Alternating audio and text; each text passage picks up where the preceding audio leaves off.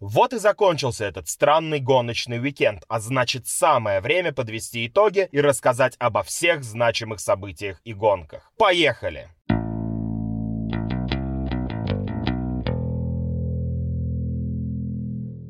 Да уж, странные выдались выходные. Ну, как минимум странные. И во всем виновата, конечно, Формула-1. Но об этой истеричной королеве я не скажу сегодня ни слова.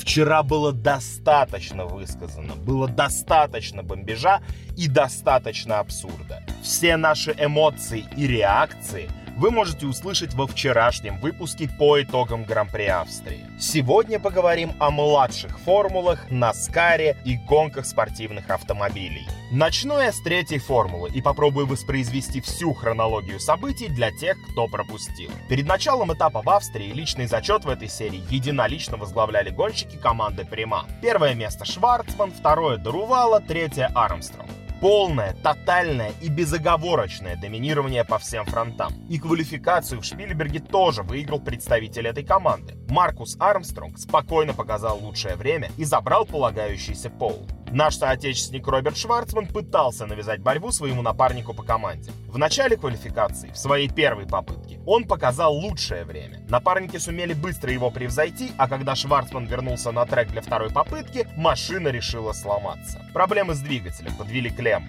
Россиянин припарковался на обочине и не смог продолжить квалификационный заезд. За пять минут до окончания квалы Логан Сарджент показал отличные навыки пилотирования болида, закозлив его на задние колеса. В итоге сессию пришлось остановить. К этому моменту Шварцман занимал уже пятую строчку, а после возобновления многие улучшили свое время. В итоге, по результатам квалификации, Роберт занял лишь 12 место. Стоит также заметить, что поломка машины россиянина и не самое удачное выступление его индийского напарника пошатнули преимущество Прима. Макс Фьютерл из АРТ неожиданно поднялся на вторую строчку. Хорошая попытка для французов реабилитироваться за неудачу на домашнем гран-при. А эстонская автоспортивная звезда Юрий Випс стал третьим. Попробуйте произнести целиком и распробовать на вкус эту фразу. Эстонская автоспортивная звезда. Ну, ладно, ладно, шутки на тему скорости эстонцев это совсем не оригинально. Тем более, Марко Мартин обиделся бы на подобное унижение его страны. Вернемся к квалификации.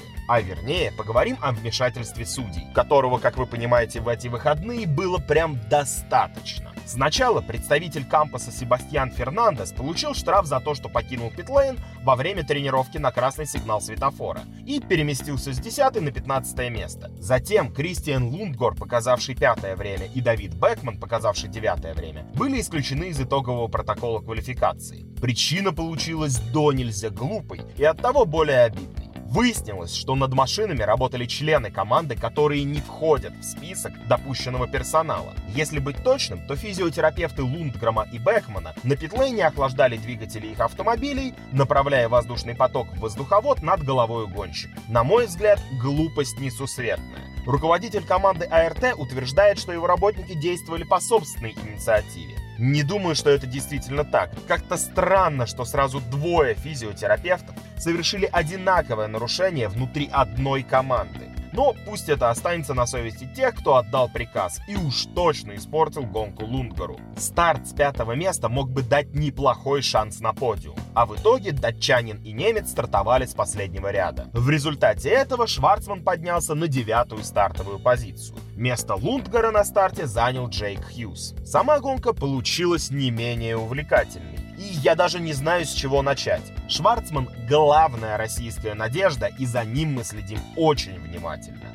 Еще до старта было понятно, что стоит ждать прорыва, и мы его дождались. Правда, не такого впечатляющего, как я надеялся, но тоже неплохо. Гонку Роберт закончил на пятом месте.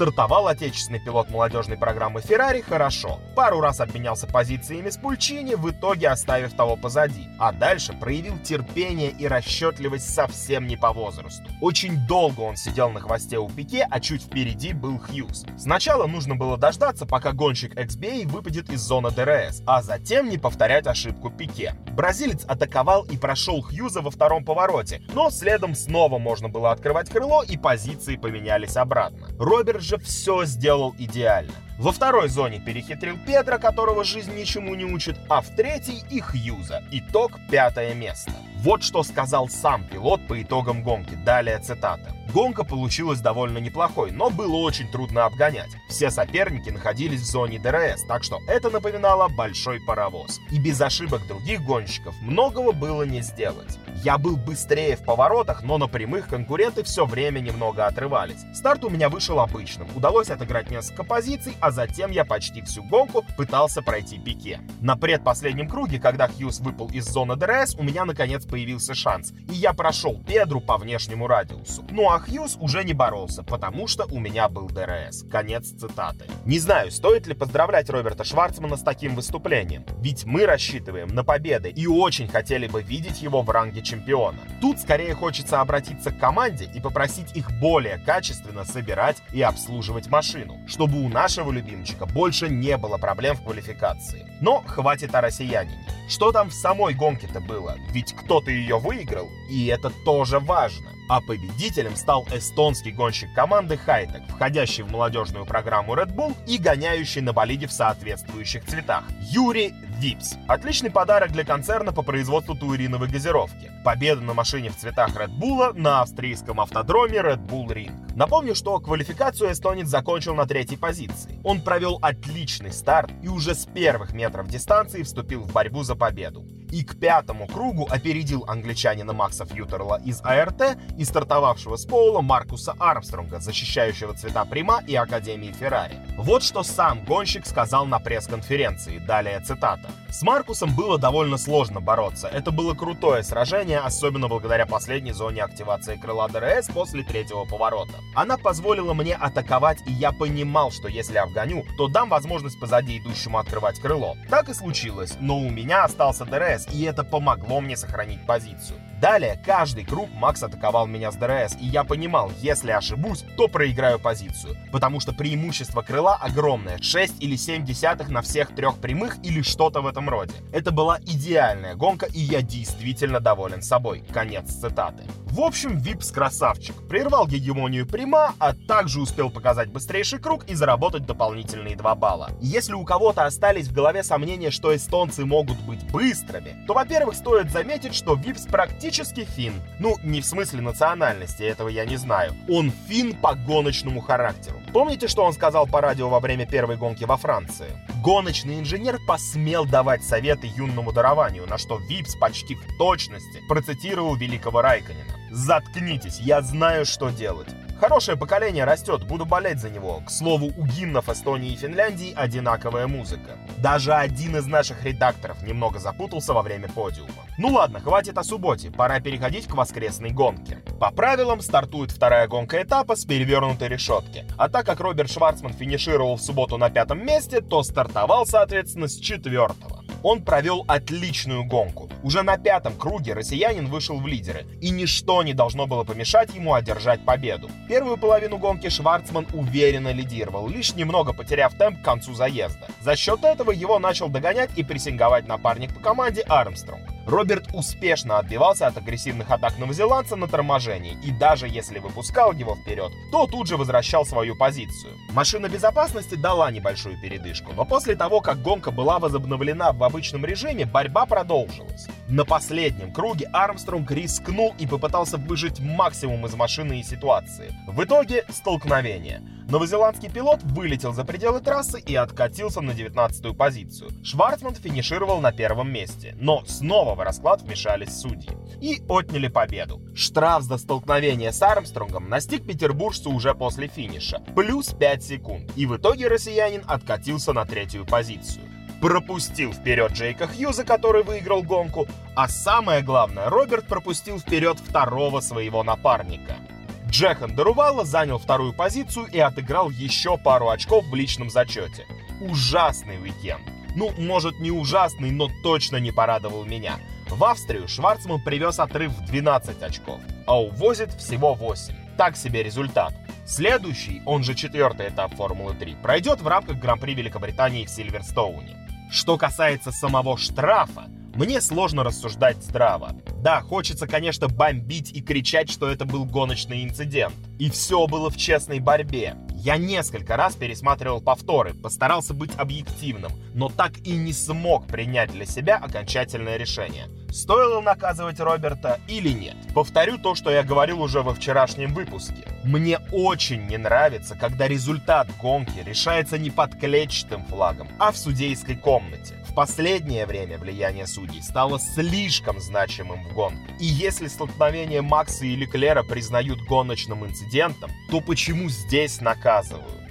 В общем, вот таким получился этап Формулы-3 в Австрии. Пишите в комментариях свое мнение по поводу штрафа Шварцмана. С удовольствием обсудим. Мы с Димоном стараемся отвечать на все комментарии под нашими выпусками. Поехали дальше.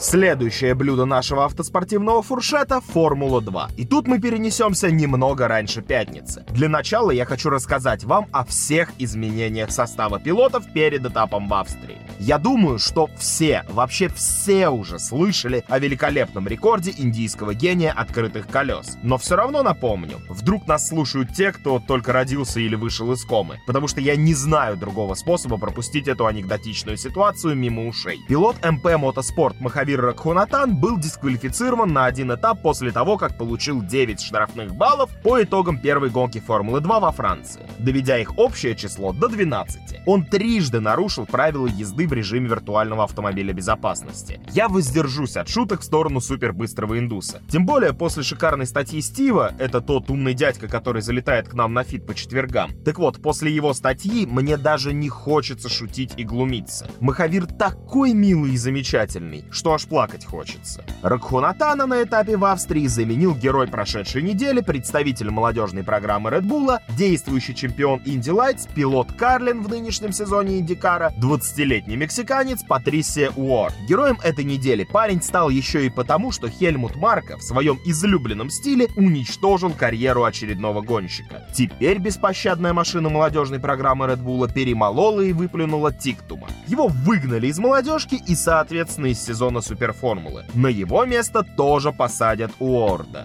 Да и вообще похоже, что мексиканец основательно нацелился на первую формулу, ведь к туриновым магнатам он пошел именно для этого, чтобы добрать баллов в суперлицензию. Но это уже немного другая история. Не только Уорд идет по головам и рвется на вершину автоспорта. Другой представитель североамериканского континента тоже дебютировал во второй формуле. 25-летний американец Райан Тветтер заменил швейцарца Ральфа Бошунга в составе итальянского коллектива Трайден. У Бошунга просто кончились деньги, и он покинул сезон. Правильно все верно. Слабым и нищим тут не место. Также перед этапом в Шпильберге произошла еще одна замена пилотов. Тут вступил в силу всем известный закон сохранения индусов в пилотоне. Если судьи выгнали одного индуса, то другой тут же находит дорогу. Арджун Майни возвращается в Формулу-2, где в Австрии и Великобритании будет заменять Дориана Баккалачи. Француз подписал контракт сроком лишь на 5 этапов, и стороны не смогли прийти к новому соглашению. Вот с такими изменениями в составе составе мы подошли к этапу в Австрии. Пол в первой гонке завоевал Ник де Врис. Он проехал круг за 1 минуту 14 секунд и 143 тысячных. Сессия прошла без инцидентов, за исключением, когда Айлот широко выехал за пределы трассы в последнем повороте и задел желтые поребрики, в результате чего повторил маневр Логана Сарджента и тоже поставил машину на задние колеса. Де Врис лидировал уже после первой попытки, а вот Антуан Юбер решил проехать решающий круг в момент, когда гонщики находились в боксах в ожидании второго выезда на трассу. По ходу сезона подобные маневры не оправдывались, но в этот раз Антуан смог показать время, достаточное для старта со второго места. Третье время показал Гуанью Джоу, а вот его партнер по команде Гьотто не смог собрать круг. Итальянец показал лучший третий сектор, но не превзошел даже собственное время на первом и остался на пятой строчке. Между Джоу и Гьотто расположился на Бухару Мацушита. Шестую строчку занял Латифи, далее расположились Шумахер, Делитрас, Камара и Айла. Никита Мазебин показал 12 результат. Патрисия Уорд занял 17 место, Майни 18 а Райан Тветтер 19 Вот что Деврис сказал на пресс-конференции по итогам квалификации. Далее цитата. Во-первых, спасибо команде, потому что они дали мне просто потрясающую машину сегодня. Также я хочу сказать спасибо моему инженеру, который находится дома. К сожалению, он не здесь по семейным причинам, но вернется к нам в следующий уикенд. Я волнуюсь за него, мы связывались между сессиями, поэтому этот результат также достигнут для него. У нас был хороший день, мы были конкурентоспособны в тренировке и перенесли это в квалификацию. Думаю, мы принимали правильное решение, чтобы разобраться с настройками. Как вы сказали, моя первая попытка была хорошей. Если честно, я не был полностью удовлетворен вторым выездом, потому что чувствовал, что могу сделать больше. Думаю, я был чуть консервативен во второй попытке, чтобы просто завершить круг. Ведь когда первый результат так хорош, вы не хотите сделать что-то не так во второй попытке. Ведь вы знаете, что с настройками все в порядке, у вас есть темп, чтобы завоевать пол. Возможно, я слишком осторожничал. Тем не менее, этого было достаточно для Поула, и я очень счастлив получить 4 очка сегодня. Завтра у нас будет еще больше работы. Конец цитаты. В субботней гонке Деврису и вправду было над чем потрудиться. На старте он сохранил позицию впереди Антуана Юбера. Гуанчжоу, в свою очередь, попытался опередить Антуана, но ошибся сам, пропустив на третье место Мацушиту. Японец чуть позже смог подняться на вторую строчку, опередив Юбера, а затем сконцентрировался на создании отрыва между собой и гонщиками позади перед пит-стопом. Лидеры Деврис, Мацушита, Гьота, Джоу, Юбер поехали на пит-стоп на седьмом круге гонки. В этот момент на первое место вышел Шон Гелаэль. К сожалению для себя, через круг после пит-стопа на выходе из последнего поворота у Джоу возникли проблемы с коробкой передач. Китайский гонщик все же смог совладать с техникой и продолжить борьбу, однако откатился на 15 место. После заезда в боксы Ник Де Врис отставал от лидера гонки Гилаэля на 17 секунд. В свою очередь на второй позиции ехал Никита Мазепин. Далее располагались Майни, Кальдерон, Оуард и Тветтер. Команда начала просить Гилаэля поднять темп, однако Шон ответил, что испытывает проблемы с шинами. Через несколько кругов Мазепин, отстававший от Гилаэля на 4 секунды, смог догнать индонезийца и выйти в лидеры. На этом сложности Шона не закончились. На пидстопе возникла заминка с левым задним колесом, что отбросило его еще дальше. Мазепины же в ВРТ предпочли держать на трассе как можно дольше. Дошло до того, что Деврис отыграл все отставание от россиянина и обогнал того еще до момента пидстопа. Никита отправился в боксы всего за 5 кругов до финиша гонки, когда его успели обогнать и Мацушита, и Гьотто. В борьбе между лидерами Мацушита лучше сохранил шины к заключительной стадии гонки и в итоге смог пройти Ника Девриса, которого вскоре обогнал и Гьотто. Казалось, что зрители увидят спор за победу между японцем и итальянцем, но Гьотто так и не смог приблизиться в зону ДРС Мацушиты. Да и по признанию самого Луки, в конце гонки его шины были не в лучшем состоянии. Вот что сказал Нобухару Мацушита на конференции после гонки, далее цитата. «Это моя первая победа в основной гонке, так что я счастлив. Мой старт не был идеальным, но после этого, думаю, это была лучшая гонка в моей карьере в Формуле 2. Я очень счастлив.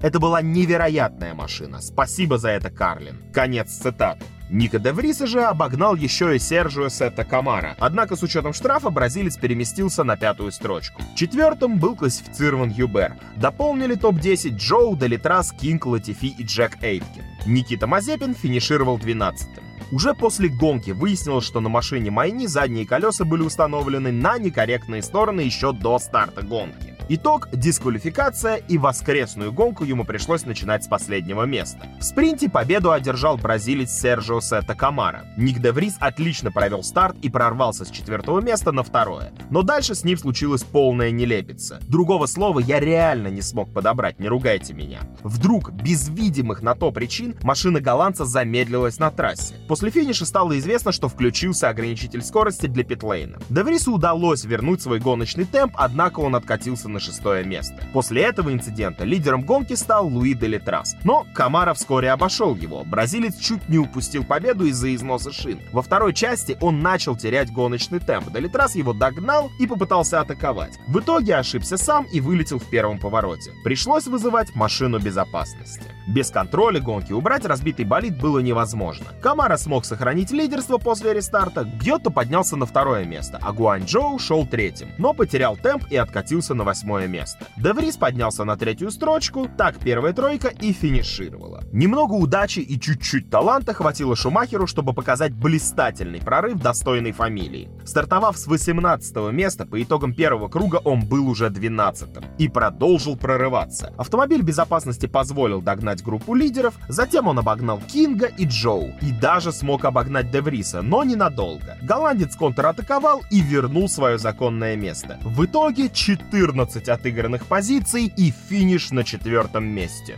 Шикарная гонка. В отличие от него, Мазепин умудрился показать сумасшедший темп. И я надеюсь, вы понимаете, что это сарказм. Ведь он смог прорваться с 12 места на 11 -е. Звучит так себе. Ник Деврис все еще возглавляет личный зачет. Следующий этап пройдет в Сильверстоуне. Спасибо Кириллу Сагачу в подготовке материала по Формуле 2. Смотрите младшие серии только с его комментариями в группе МФЦ и читайте его статьи на фан-формуле.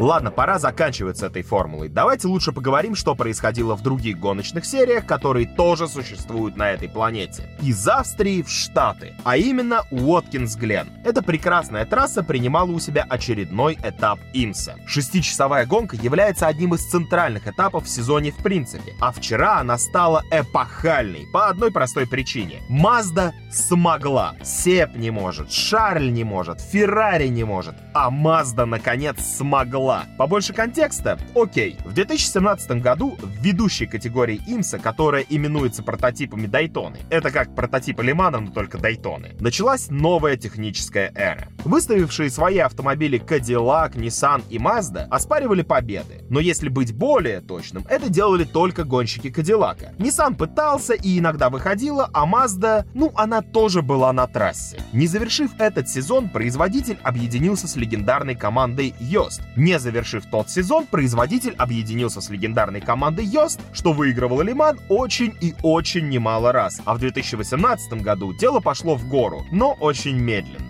И вот сезон 2019. У производителя было уже три поула, но ненадежные двигатели или ненужные столкновения никак не позволяли японцам, хотя какие там японцы, одержать таки первую победу. И вот Уоткинс Глен. Команда двумя экипажами доминирует в гонке в течение пяти часов, но в шестом застревает за Акурой которая воспользовалась желтыми флагами и вышла в лидеры. Могло показаться, что и сейчас победа, такая близкая и в принципе заслуженная, упорхнет от Мазды, но все же в команде удалось пройти соперника и не просто выиграть гонку, а добиться победного дубля. Кстати, в борьбе за лидерство тоже имел место быть жесткий обгон и даже выдавливание за пределы трассы, но никто даже глазом не моргнул. Все просто боролись, старались и получали удовольствие. В GTLM в четвертый раз в сезоне победил Porsche, которому удалось успешная тактическая гонка. Патрик Пиле и Ник Тенди победили второй раз в сезоне.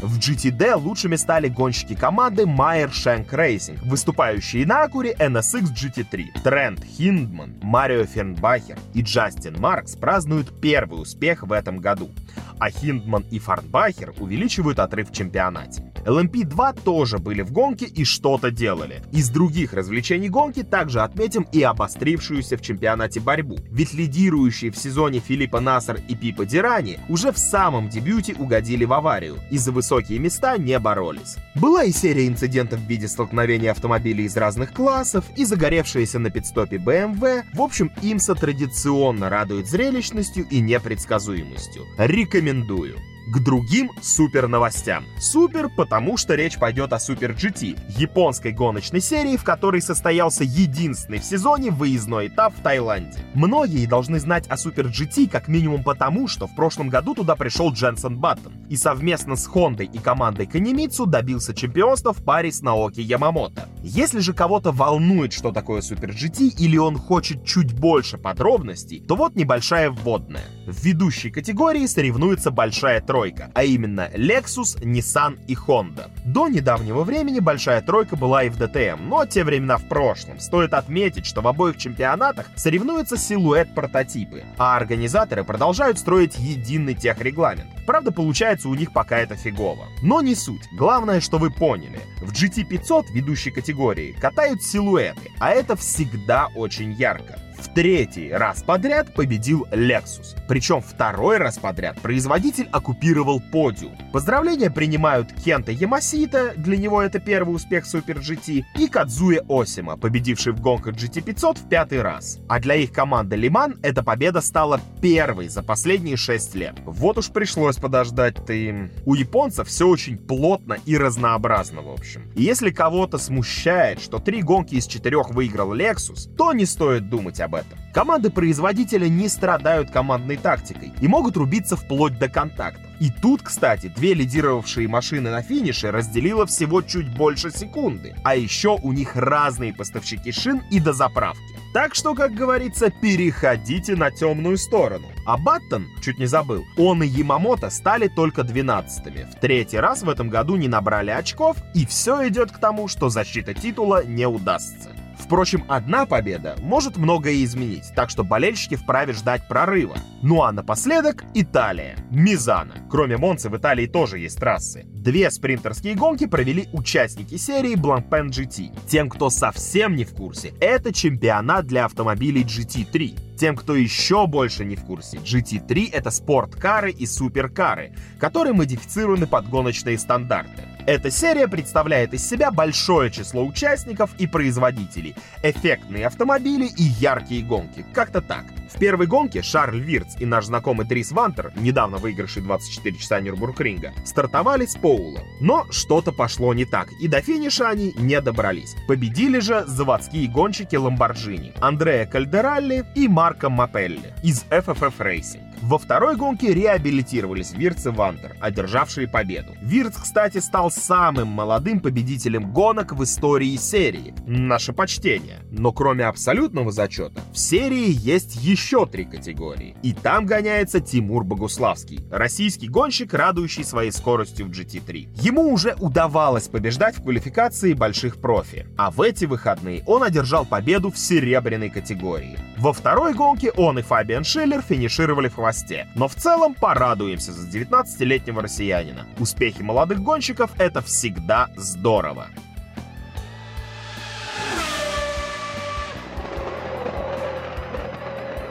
Этот уикенд в мире сток-каров вышел сверхнасыщенным. Гонялись три национальных дивизиона, серия Арка, да еще и канадцы устроили борьбу в Квебеке. Вот с них и начнем. Гонку в Квебеке выиграл очень нетипичный канадец по имени Рафаэль Лессерт. Спортсмен предпочитает соревноваться в США, а в Канаду заглянул из-за наличия свободного времени. Юноша в середине гонки захватил лидерство, победил и уехал, оставив в чемпионате полнейший сумбур. После трех этапов в турнирной таблице такая плотность, что гонщик, расположившийся на седьмом месте, может выйти в лидеры чемпионата, если победит в ближайшем заезде. На территории США было ничуть не скучнее. Если говорить о серии Арка, то интересно было вплоть до самого старта гонки, потому что Чет Брайан снова вернул Тая Маджески, чтобы тот показал местным воротилам, как должен действовать гонщик. Маджески, которого в прошлом сезоне разве что ленивый не поливал помоями, вышел на старт своей пятой гонки и закатал соперников в асфальт, без шансов и возможности что-то противопоставить. Три победы в пяти гонках. Красноречивый факт того, что Джек Рауш уволил совсем не того гонщика. Тем не менее, Остин Синдрик, благодаря влиянию отца, продолжает карьеру в одной из лучших гоночных серий Америки, а Маджески подрабатывает парттаймером в колхозном чемпионате, разрывая на тряпки тамошних звезд. Тем же самым занялся и Брэд Моффит в дивизионе пикапов. Гонщик давно говорил, что хочет победить по-настоящему. Ну, то есть он уже побеждал в этом сезоне, но та победа, она непростая. Дело в том, что получил он ее после дисквалификации Росса Честейна. Поэтому смотреть на празднование той победы остались только команда соперников и зрители, которые не нашли выход с автодрома. Но на этот раз все было иначе. Брэд боролся красиво, отчаянно и заслужил успех. Тем интереснее, что добился он победы в тот момент, когда у него кончились спонсоры. Повторим для тех, кто не понял. Действующий чемпион дивизиона пикапов не нашел спонсорской поддержки для гонки в Иллинойсе. Моффит ехал на белой машине, которую украшали лишь номер и эмблема команды. В любом другом случае его бы даже не выставили на гонку, но GMS Racing еще может позволить себе брать быстрых, а не богатых гонщиков. Быстрый гонщик победил и в Xfinity Series. Коул Кастер как обошел Джоуи Логано в начале гонки, так и остался на вершине до конца. Заезд второго национального дивизиона выдался не самым увлекательным, особой борьбы не было. Ну то есть ее было много, но вся она носила локальный характер. Нет, ну конечно были смены лидера, но каждый раз Кастер возвращался на свою позицию. Самым интересным стало то, что Наскар снова размахалась банхаймером, дисквалифицировав Кристофера Белла, ставшего третьим. Правда, Крису не холодно, не жарко от этого. Зато никто не заметил позора Кэмдена Мерфи, который приехал на последнем месте, управляя автомобилем Майка Палача Хармона. А в главной гоночной серии сток-каров чуть не произошел ремейк гонки 2018 с немного иным актерским составом. В заезд мешалась погода, не дав гонщикам проехать и 10 кругов. И вот, когда на европейском континенте наступила ночь, американцы решили, что теперь-то можно и погонять. Оперативно собрав все, что посрывал и поуносил ветер, гонку возобновили. Большая часть заезда проходила под диктовку 43-летнего Кевина Харвика. Казалось, именно он нашел ключи к Чикаго-Ленду, уверенно лидируя в заезде, но чем ближе к концу продвигалась гонка, тем яснее становилось, что за победу будут бороться другие ребята. В конце концов, этими кем-то стали Боуман, Ларсон и Лагана. Алекс Боуман вышел на первое место и покатил к победе, тем не менее, Кайл Ларсон сумел догнать строптивого гонщика Хендрик Моторспортс и даже пройти его. Но Боуман, три раза подряд бывавший вторым, чуть с ума не сошел, увидев Ларсона впереди. Дело дошло даже до контакта,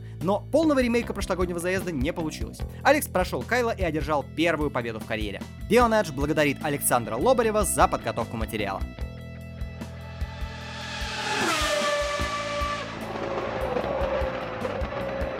На мой взгляд, это все значимые гонки этого уикенда. Я уже предупредил в начале, что про Формулу-1 я ничего говорить не буду, вы и сами знаете, кто там победил. Так что давайте заканчивать. До новых встреч, подписывайтесь на нас в ВК, слушайте наши подкасты в iTunes, также есть платформа Podster FM. В общем, слушайте, лайкайте, репостите. Пока!